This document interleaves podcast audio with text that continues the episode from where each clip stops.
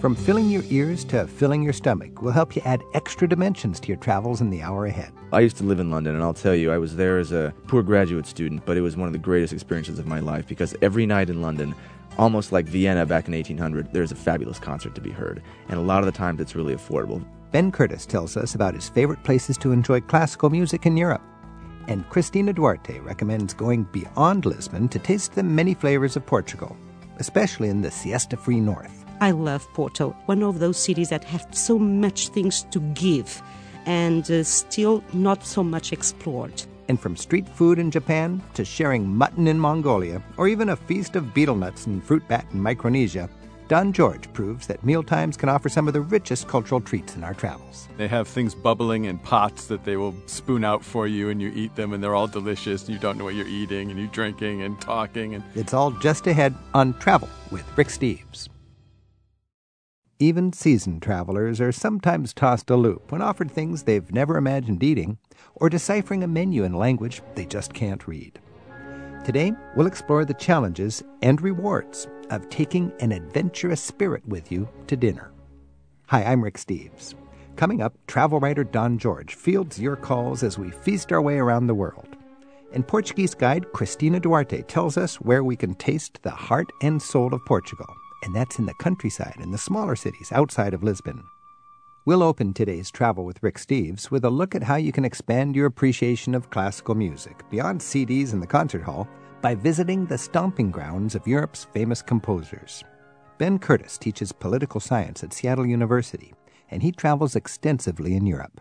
One of his passions is visiting the homes and museums associated with the great composers, and he's here to share some of his favorites. Ben, thanks for joining us. My pleasure to be here, Rick. Ben, if you were advising a friend or somebody going to Europe to splice in some of the best uh, musical sites in Europe, what are the must see attractions? Well, I would say go to the musical capitals. You've got to go to Vienna, which has an absolutely unparalleled not only musical history, but musical performance today. You've got to go to London. You've got to go to Munich. You've got to go to Berlin. And then, of course, you can hit some other world famous things like La Scala Opera in Milan.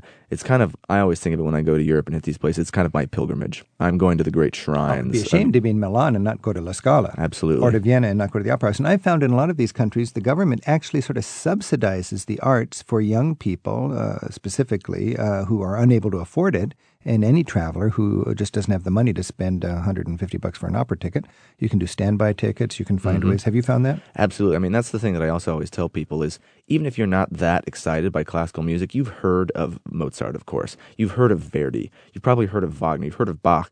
And if you're not normally a classical music crazy person like myself, you can still go and see even a portion of a fantastic concert for very little money there because you can get a cheap ticket and the experience, even to sit there for an hour until intermission, is absolutely worth it. Yeah, you know, to be honest, I'm not good a lot of times for a whole opera. I have a tough time with it, but I want to, you know, get a sample of that. And even standing room, there's mm-hmm. usually standing room for five dollars. Uh, yep. It's just quite an experience, and you also get that bonus of seeing all the uh, cultural elite of the city dressed up in there. It's not a tourist experience; it's the local culture. Exactly, and it's central to the culture. I mean, these great artists help define these European cultures that many a Czech say or many a Norwegian can't conceive of their national culture without thinking about Smetana in Prague now or that, Grieg That's in a Norway. very interesting point. This whole mix of patriotism and music. I mean, for a lot of countries, a lot of nations, you have this national resurgence movement, don't you, in the Romantic Age, the mm-hmm. uh, 1800s.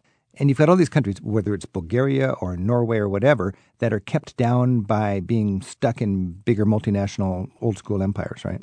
Yeah, and what's really fascinating is these composers come along, and you might think of a composer as some sort of uh, highly cultivated gentleman sitting at a piano in ruffles and playing music. But in fact, many of these composers in the 19th century, people like Smetana, like Verdi, like Wagner, they are politicians as They're well. leaders. They are leaders, and they subversive want subversive leaders. Subversive leaders, indeed, and they stir things up. They're rabble rousers, and they do it partially through their music. That their music, I mean, if you've ever heard, say, um, the great chorus from Nabucco in Verdi's opera Nabucco, which swept Italian towns when it came out, you get enthusiastic. Now, You'll what, what understand decade why. would this be when it came? That's roughly? especially the 1860s is the great so Italy was united in 1870 or so. Mm-hmm. Most of the powers who controlled the different states of Italy didn't want to see a united Italy, right? yeah, exactly. You couldn't even wave the Italian flag without getting in trouble. Mm-hmm. But you could go to the opera house, and when the Verdi song came on, that was like an anthem for Italy. Exactly. What would happen? Patriotism is up there on stage, and you would get yes the the cheers. People and- would stand on their seats and sing along. Mm-hmm. I mean, that was how you waved the flag. Exactly. And you you read these composers' letters and they talk about,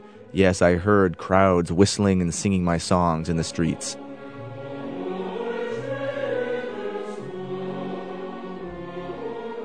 Tell me a little more about how the other sort Mm-hmm. of nationalistic composers fed that fire. Yeah. Well, I love Prague and I spent a lot of time in Prague and Prague is also one of the great musical cities of Europe. And a lot of Americans have heard of Dvorak, who's a great composer as well, but the man who's even more important to Dvorak in terms of Czech identity is Smetana, who is most famous for The Bartered Bride, which that's one of the great things that he did. He put the Czech peasants up on stage because the peasants they weren't treated with respect most of the time, right? They're the most oppressed population in any European country. But composers and other artists like Smetana, they said, look, here is the pure, untainted Czechness. Here is what we should be in terms of our own national culture and its very roots. And so they put them up on the opera stage. And that was crazy because here's this high art form, which you have peasants dancing around. But composers like Smetana said, we're going to show that the peasant culture is the root of our culture and we're going to put it into art. So in the 19th century, high musical art was not limited and appreciated only by the high echelons of the culture. Yeah. I mean, I'd put it this way opera was the TV of its day. In that, sure, there was the fancy barons and duchesses who would go there, but it was the entertainment that everyone went to. I mean, the ah. theater, that's where everyone went And my like- Czech friends, even today, when you hear Smetana, they just say, please stop. Let's just remember the Czech people. exactly. It's And hard for Americans to quite relate to that. It is. Well, something I want for everybody is to listen to Smetana's Vltava, which is his tone poem about the Vltava River that runs through Prague, to listen to that while sitting there and staring across the Vltava at Prague Castle, because all of those sights are right there in the music. And that is probably the quintessential stir your Czech soul piece. Exactly. Is that the one that goes da da da da da da da da da? da? Yep, and he Yeah. paints the whole course of the river from where it starts until where it ends in the music. A trick is to choose the right venue. It's true. The fun sometimes is poking your head into the venue and see where they're playing because the church itself, that they're usually in these great churches and they're so opulent itself that it's just worth spending an hour in the church to look at all the decoration. You know, to, to listen to Baroque music in a Baroque venue, there's something about that. It's just right. Tell me about Wagner, Wagner, he's this great controversial character. I mean, because he's super romantic. right? he's super romantic. He he epitomizes the 19th century in so many ways. And I'm not going to lie to you. He was a jerk. Wagner was an anti-Semite. Wagner was this egomaniacal, self-interested jerk. And he, however, was committed to putting German art into classical music because he thought, well, there was Bach, right? But then after Bach, what happened? Well, French and Italian style came over. Wasn't this a time when Germany was sort of, I mean, Germany was just uniting? And there was a question is Germany really a viable and legitimate nation? And people like Wagner stirred up all sorts of proto German mythological mm-hmm. superheroes, sort of the, the Paul Bunyans of that culture, you know? Exactly. Smetana wanted to to show how valuable the peasant culture was. Wagner wanted to show how valuable German culture was in regard to French and Italian, because of course French and Italian dominated, say, opera and classical music. Wasn't he a friend of King Ludwig II? He was. Mad King Ludwig. Mad I King mean, Ludwig, Didn't yeah. Mm-hmm. he? Some of some of the rooms at uh, Neuschwanstein are inspired by Wagnerian opera themes. Absolutely, yeah. Mad King Ludwig was actually a groupie of Wagner's.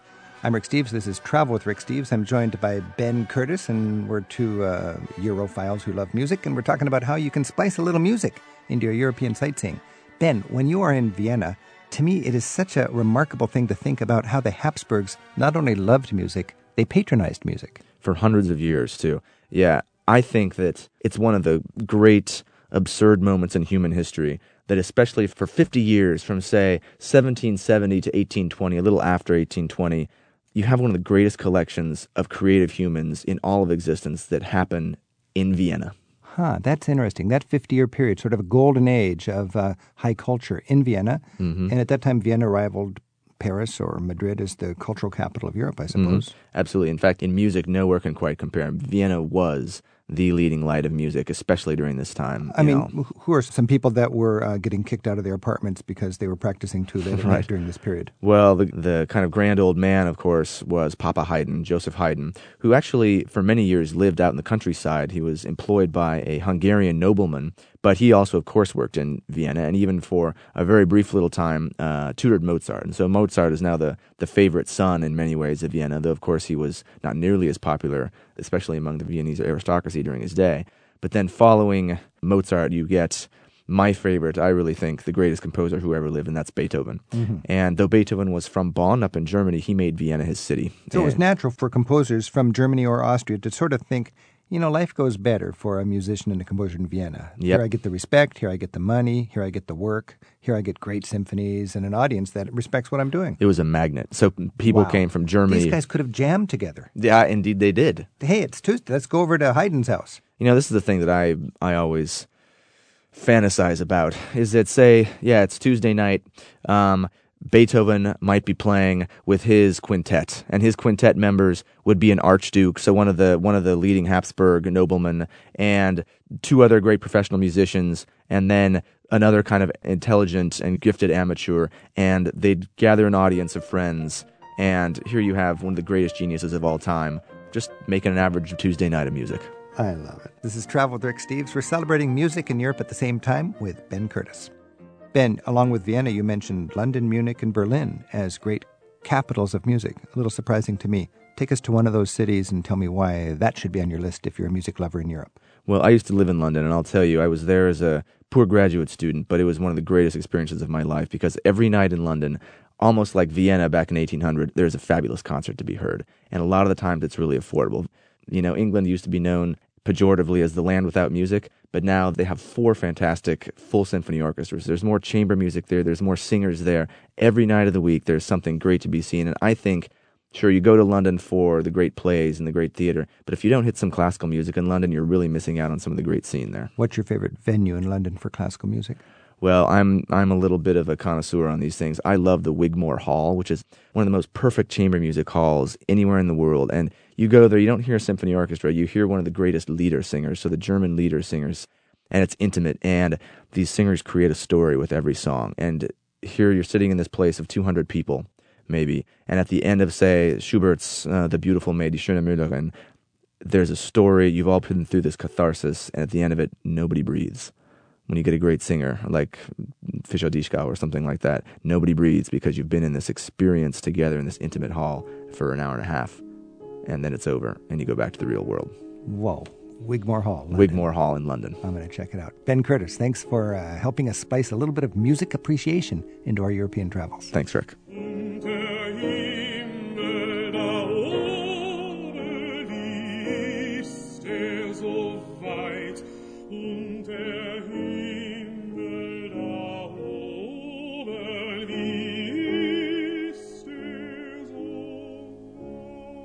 I love getting in sync with the rhythm of everyday life in Portugal.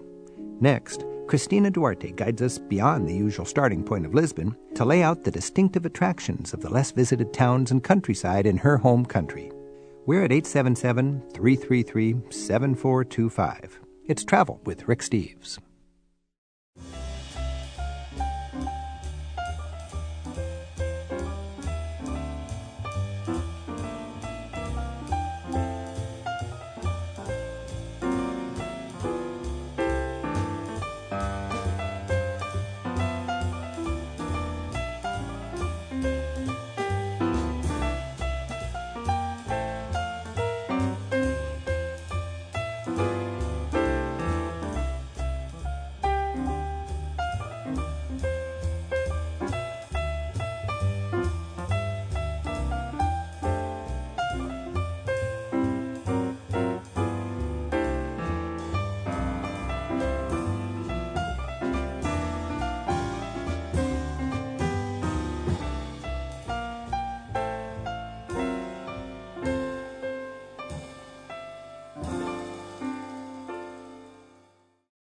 Far as I'm concerned, Portugal is underrated, and if anybody does get to Portugal, they go to Lisbon and they forget about the rest of this fascinating country.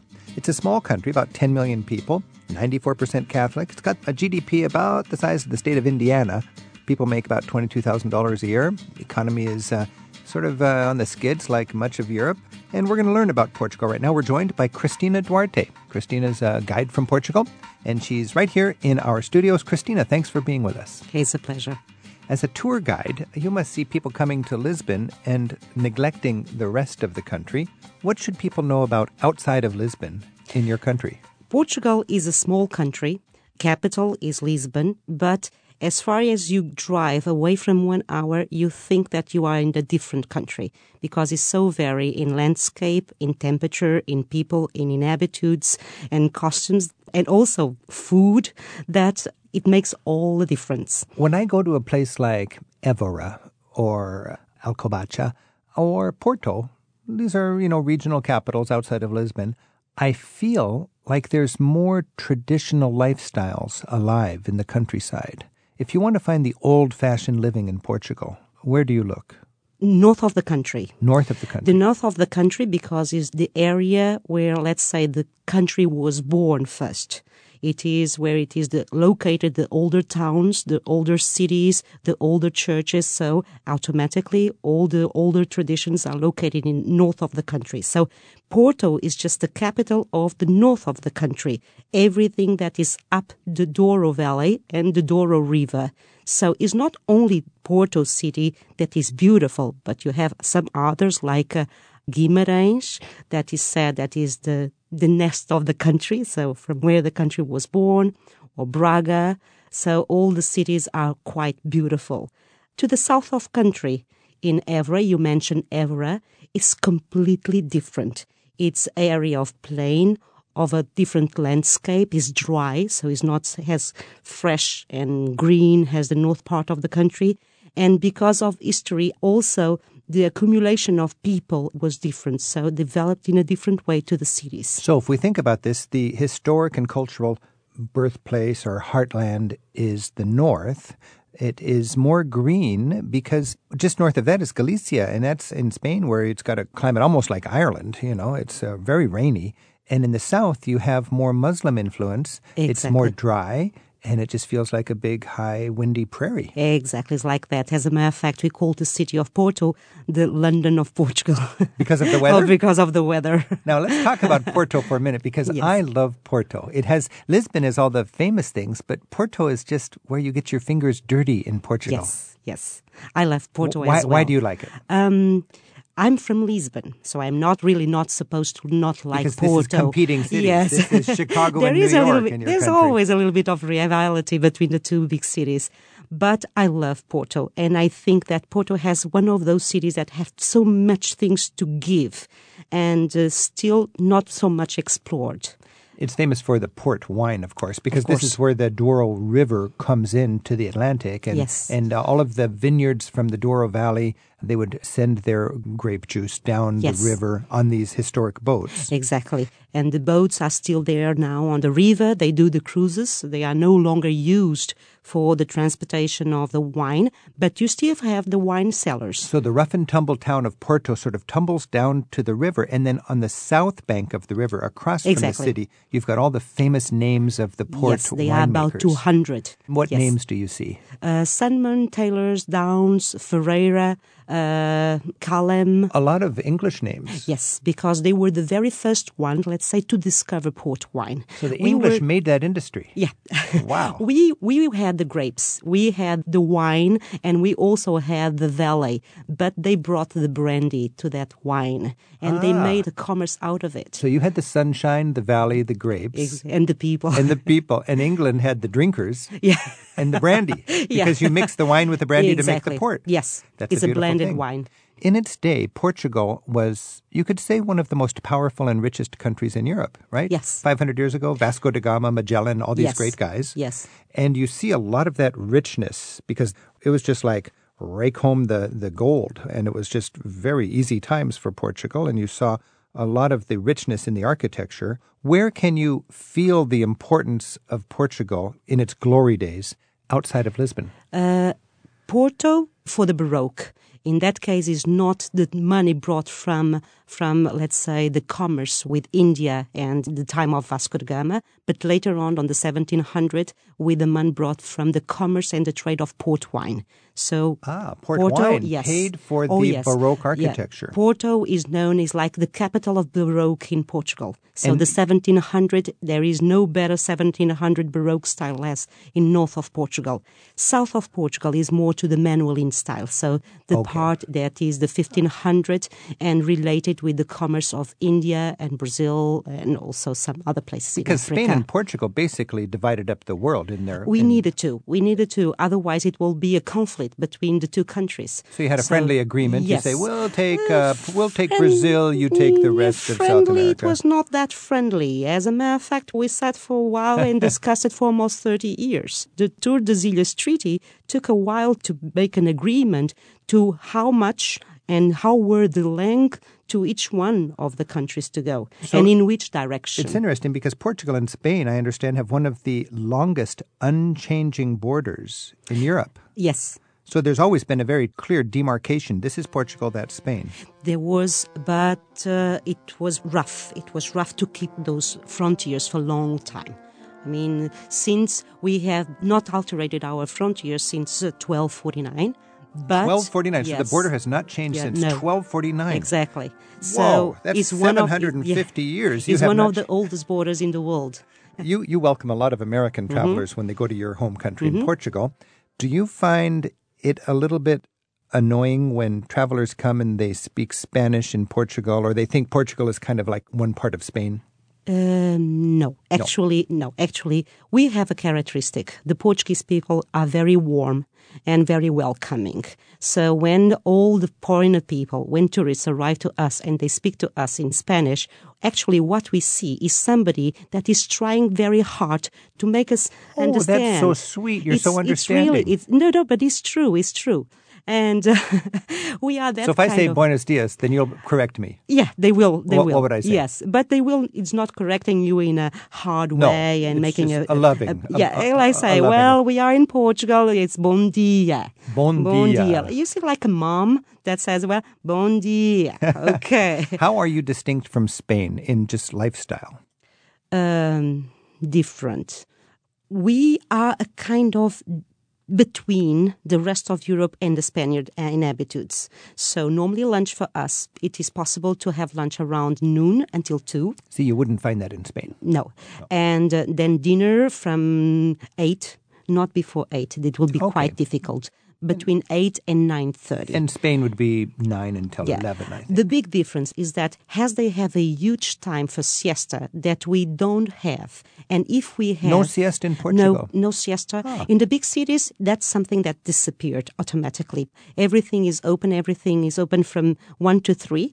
Probably on the smaller cities, you still have this siesta time from one to three. Spain has a lot of tapas, these little tiny plates of food. I don't find that in Portugal. No, really. we don't have. We have some some similar things in south of Portugal, mm-hmm. in the Alentejo area, in every area. Ah, okay. And why is that? Because in these areas were very poor, so you don't have money to all the rich food. So you just picked the little things. You were doing appetizers or tapas. whatever. Is there a word for that in Portuguese? Uh, petisco. Petisco. Petisco is the picking thing. In Spain, the paseo is a big thing. Everybody's out and walking at a certain time.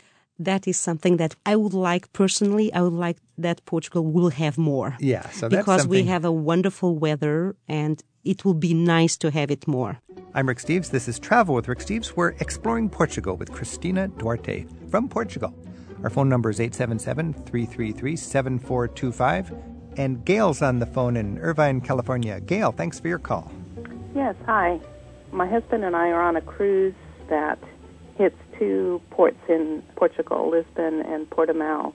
So we have just one day in each location, and we prefer to find a, a small private guided tour in each location and, and avoid the um, excursions that the cruise ship puts on. So my question is, how would I find a private guide for both Lisbon and Portimao, and what are the, the main sites that we should be looking to see?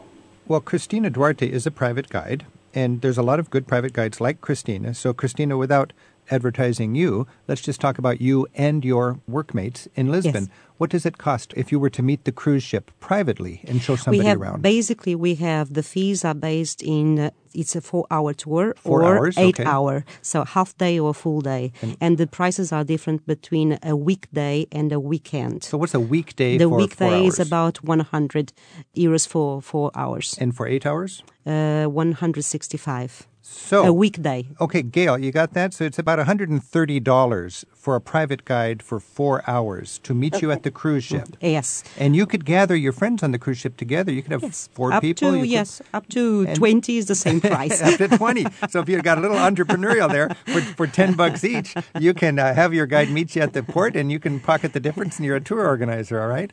Yes. Well, there are six uh, Six people hours. So that's um, dirt cheap. right now. So and, that, and that's better good. than being herded around with Yeah. the group on the As a matter of fact, can- by emailing, you also can get some help from uh, one of the local guides in if you want also some some kind of uh, transportation. Now, where's the cruise port in Lisbon? There are three harbors that they are possible. Normally, Alcantara is the normal one, and Santa Apolónia. But there are three possibility places. Is there easy in- access to the city?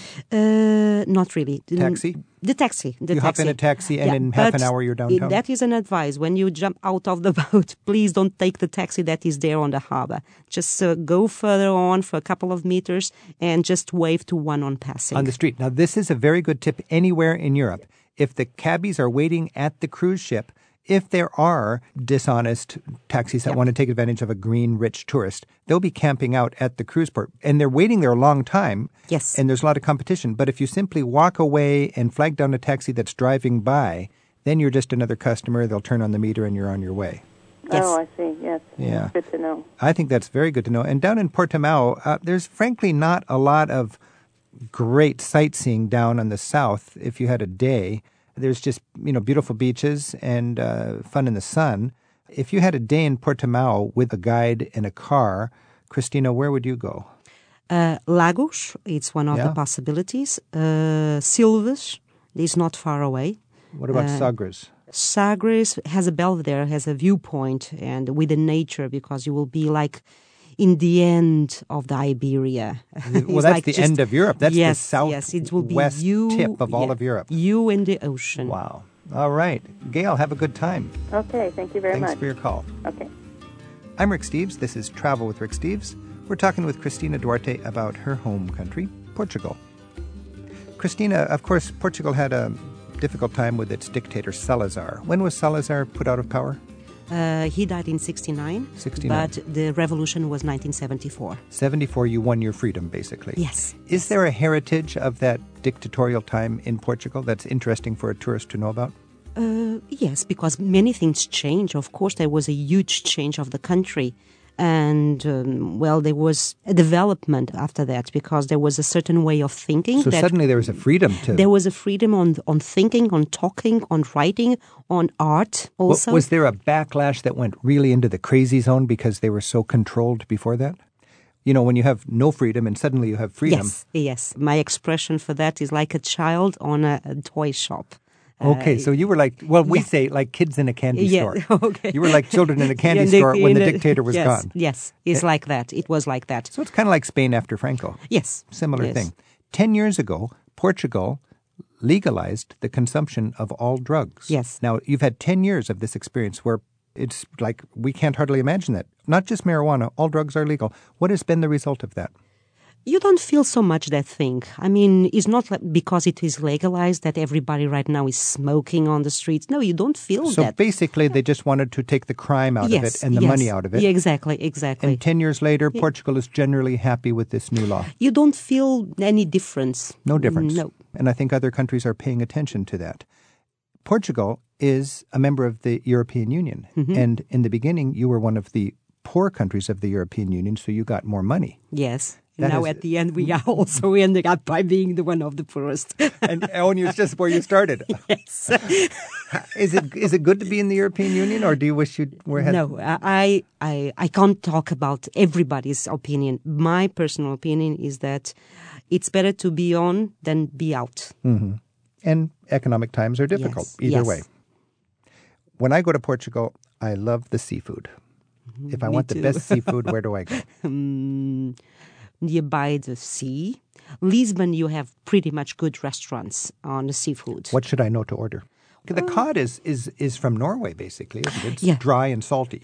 Yes, but it's a fish that was possible to buy in different quantities and different prices. So it became very popular because if you had more money, you could buy a better one. If you had less money, you could buy just the tongs.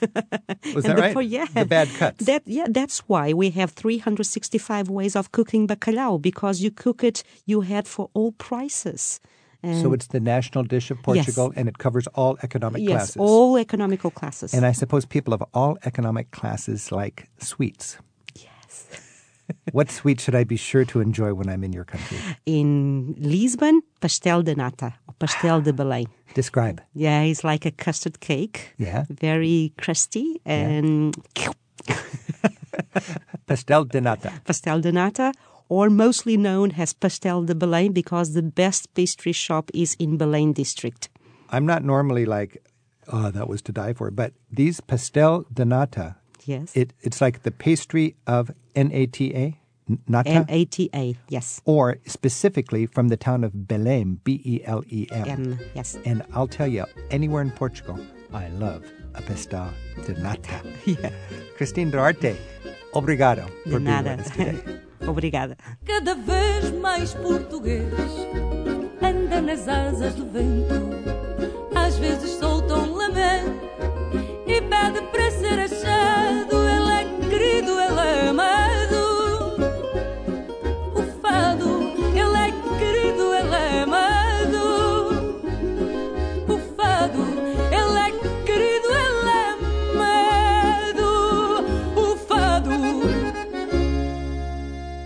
us how you've been inspired in your travels in the form of an original haiku poem. The radio section of our website at ricksteves.com has details on how to send us your submissions. Here are some recent examples of what listeners have sent us. Will Phillips from Seattle writes us with these haiku about landing in Europe. Transatlantic lag, lifted upon arrival among new faces. Ancient nations live, pushing proud at the edges of our world worn maps. Randy Ham of Bakersfield, California, noticed this in the fields of Switzerland. Alpen cattle graze, dangling uniquely tuned bells, wind chime on the hoof. And J. David Hirschberger of Boulder, Colorado, sums up his travel rewards like this The tattered suitcase of a weary traveler restoreth my soul.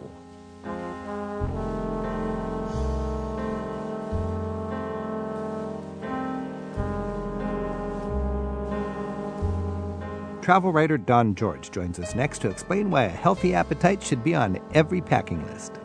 877 333 Rick is how you reach us at Travel with Rick Steves.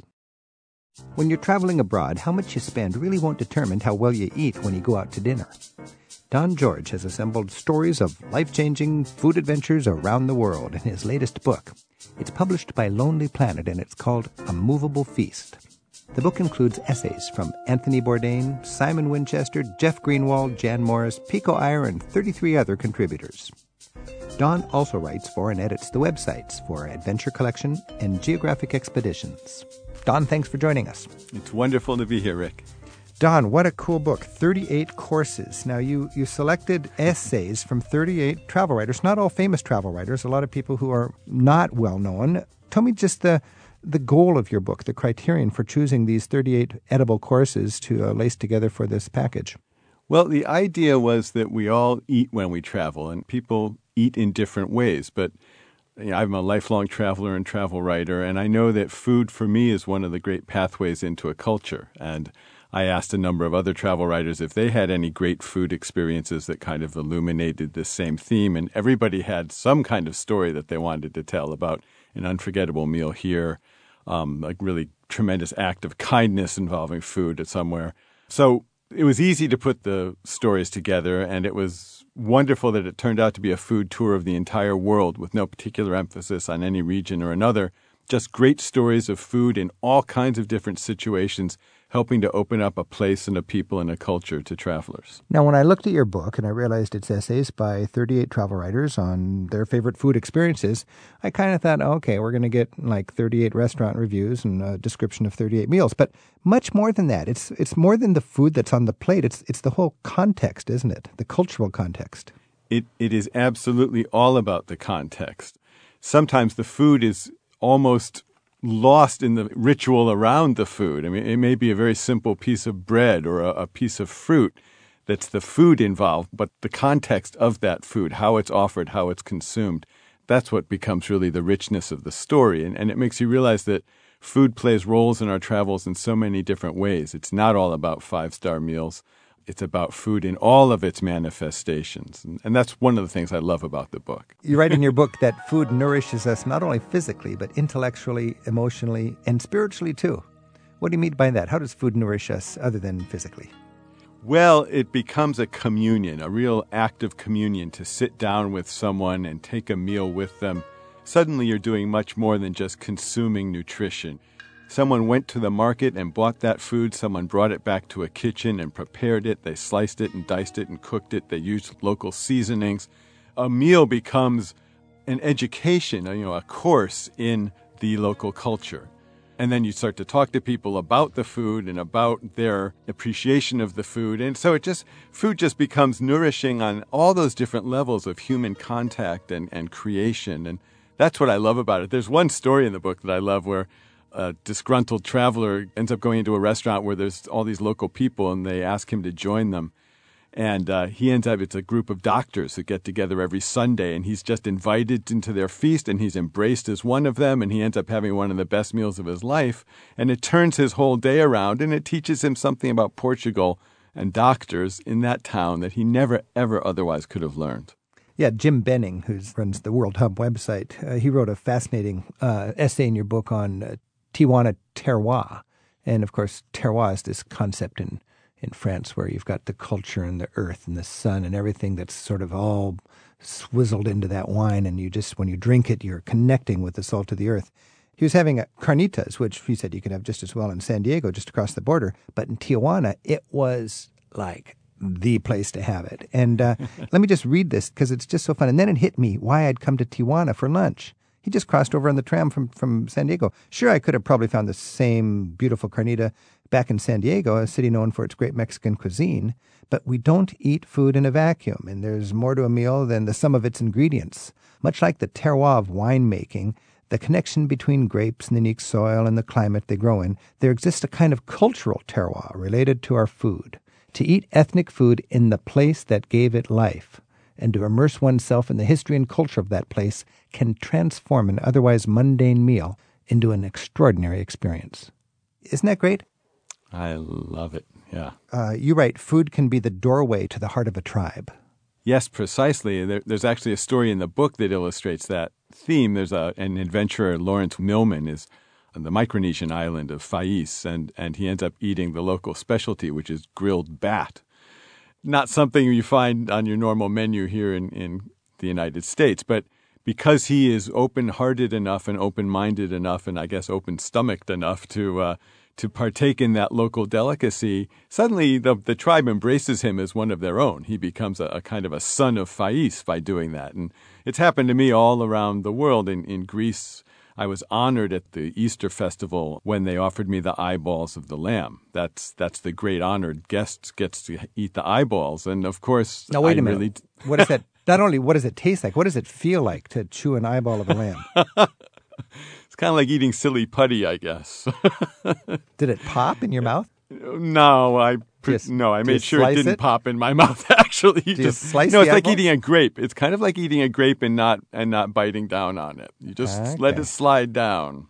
That's what I was told. And they weren't just pulling a prank on you and having you eat something nobody else eats. no, no, and you, you wonder about that, but no. It's um, probably the delicacy. It is the delicacy. I, I knew from my readings that this is the delicacy, and if it gets offered to you, you're incredibly honored, and there's nothing to do but swallow the eyeball. So Swallow the eyeball. I, I did it, and I did feel honored. I felt like I, you know, suddenly was a part of this Greek mountain village in a way I hadn't been before. Now you write about you know that tradition where they shatter the plates. Of course, they do that in, in tourist places, you know, in, in the Plaka in Athens. But have you been in, in a small town in Greece where they're actually shattering plates not for tourists? Yes, I've been in the middle of nowhere in Greece where people ended up doing what you think is the most touristic thing ever, linking arms and in a circle and dancing drunkenly, uh, you know, around a, a restaurant, and at the end of that, flailing the, the plates into the fireplace. Everybody was doing it, and I was the only tourist there, so I'm Ah. pretty sure that this was a, a genuine plate throwing festival. It was great. I love that when you you've got something that in your mind is just a crass touristic cliche, and then you find yourself in some you know godforsaken corner that's never seen a tourist, and you realize, hey, locals are doing this cliche for themselves, not for the tourists. Right.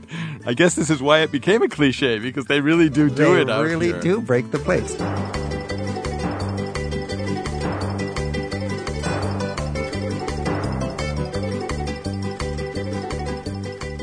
Don George is our guest at the table right now on Travel with Rick Steves as we explore memorable food related moments in our travels. Don's the editor of a collection of travel essays for Lonely Planet called A Movable Feast. Contributors include Anthony Bourdain, Jan Morris, Pico Iyer, and Andrew McCarthy.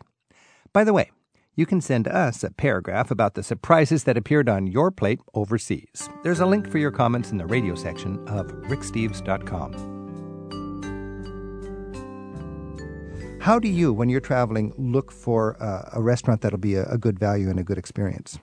One of the things I have found most successful is asking locals, especially going just into a, a shop where, you know, a normal shopkeeper who probably doesn't make a whole lot of money and say to them, if you wanted to go out and have a, a special meal, not spending a lot of money, but have really good food in this neighborhood, where do you go?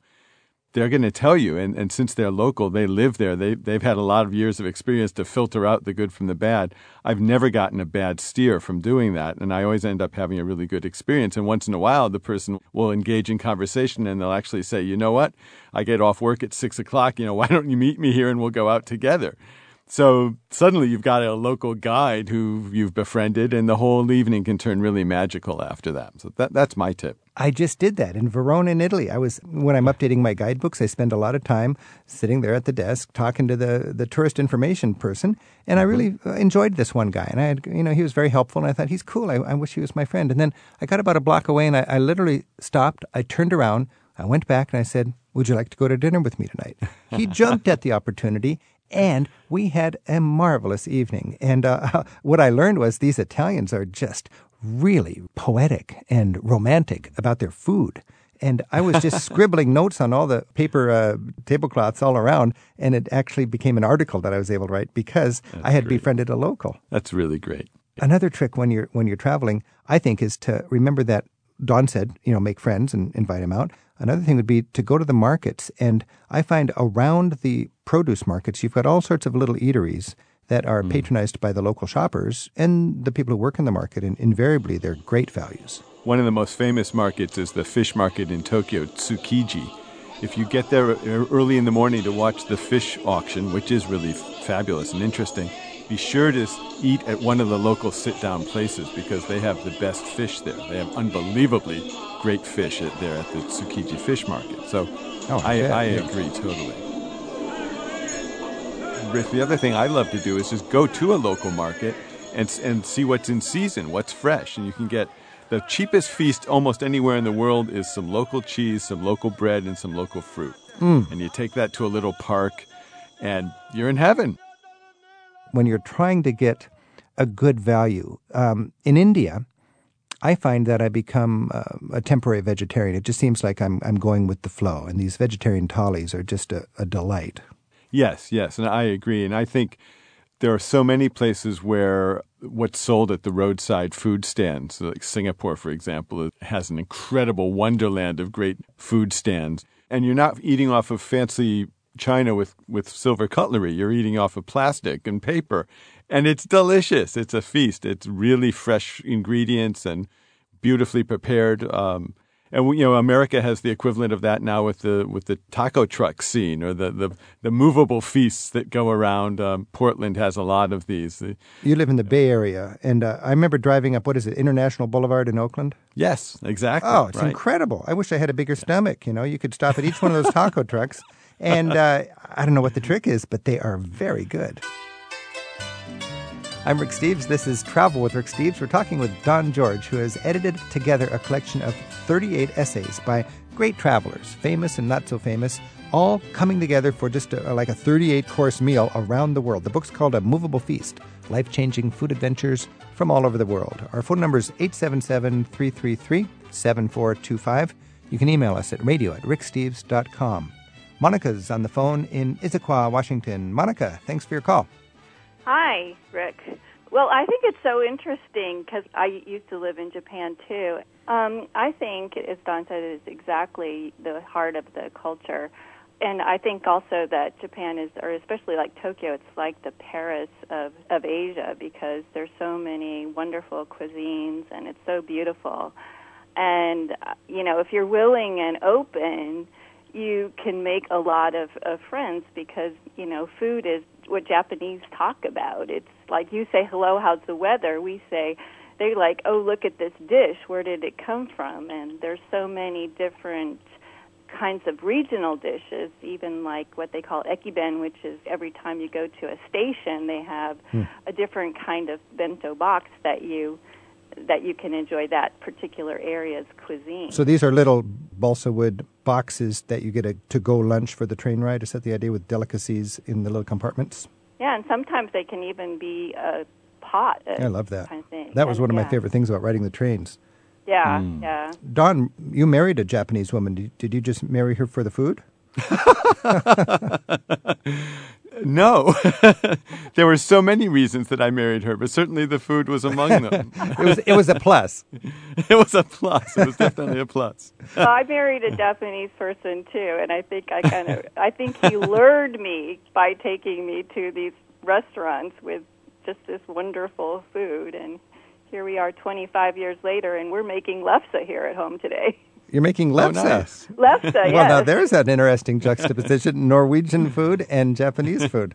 I almost married a Japanese woman, and some of my favorite memories in, in Japan were going to these outdoor sake stands in the winter with tarp around them to keep people warm with those uh, lanterns. Have either of you had that experience? Oh, yes. The, the sake, and you don't know how many glasses you've drunk because they keep filling it up. right. Yeah. And they're so small that you just down them immediately. Yeah, you just think, oh, this is this is again. harmless. Right, right, exactly. it's very Yes, I love those outdoor stands, and they have things bubbling in pots that they will you know, spoon out for you, and you eat them, and they're all delicious. And you don't know what you're eating, and you're drinking and talking, and yeah, that's a very quintessential memory of Japan for me. Monica, thanks for your call. Thank you. And Jacqueline's on the line in Petaluma, California. Jacqueline, thanks for your call. Oh, hi. How are you doing? Doing well. Do you have a thought about food around the world? Yeah, um, I was in Portugal a couple of years ago for the Feast of St. Anthony, and I'll tell you, sardines were in season, and I had the best dinner I ever had in my life, I swear to you, in a weird little garden behind a funny little bar, eating on a plastic table out of a paper plate with a plastic fork and a plastic glass. They were grilling fresh sardines on a funky old barbecue. And I'll tell you, those sardines were the best thing I ever ate. Now, this was in Lisbon, Yeah. in the Feast of St. Anthony. Was it in the Alfama? Yes. I love the Alfama and the Feast of St. Anthony. That is just a carnival of sensory delights eating, music, people, lights, color. It was beautiful. And they sponsor a bunch of brides and grooms who have no money. The city sponsors them, and so there was a parade of brides going through the city during the day in old fashioned convertible cars. It was adorable. Now, that's a good example, I think, right there, Jacqueline. We're talking about how mundane, simple food can take on a magical kind of experience in the big context. You've got a festival going on in the most colorful corner of a very colorful city, Lisbon. And it's the whole context, I think, that made those sardines a little better than they probably really were. Oh, yeah. It was perfect. Don, do you know what I mean?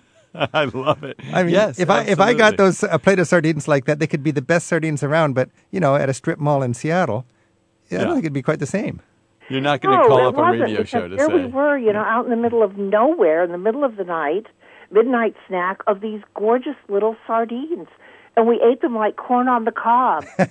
Made a pile of bones in the middle of the table. Oh my God, it was fun. Mm, I remember being in a fado club in the Alfama eating sardines, and that was Ah. great because there you have all that fado, that, that musical kind of energy. I remember it was a steamy restaurant, packed out, well worn old fado singer there on a stool, and the kitchen staff was all gathered around the tiny little window between the restaurant and the kitchen, and it was like four heads crammed into this little hole, backlit with all the cooking going on, and the steamy room, and fisherwomen carrying rustic plates of sardines to all the people enjoying the music. And it was a $4 dinner, and it was one of the most magical travel experiences that'll stick with me for the rest of my life.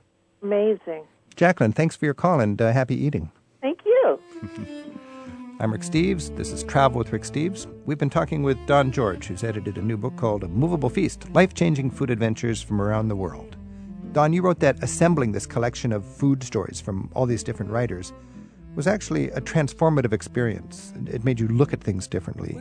Well, the moment I realized that was when I caught myself singing in the kitchen as I was chopping up some carrots and you know just preparing a meal one night and I thought, "Wow, I've really learned to appreciate food. It's just kind of gotten inside me and now I find when I go to a restaurant, I chew more thoughtfully and more carefully and I really taste the different flavors.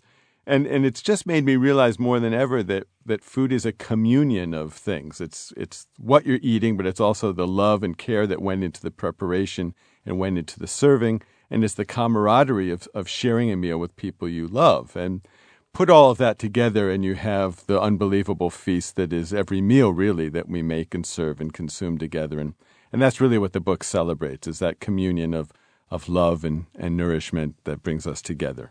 Wow. Don George, A Movable Feast. Happy travels. Thank you, Rick. Bon appetit. Bon appetit. Travel with Rick Steves is produced at Europe Through the Back Door in Edmonds, Washington by Tim Tattan with Sarah McCormick. Keith Stickelmeyer read today's travel haiku, and our theme music is by Jerry Frank. Special thanks to our colleagues at the UC Berkeley Graduate School of Journalism for their help this week. You'll find many of the interviews from past editions of the show arranged by the countries we discuss.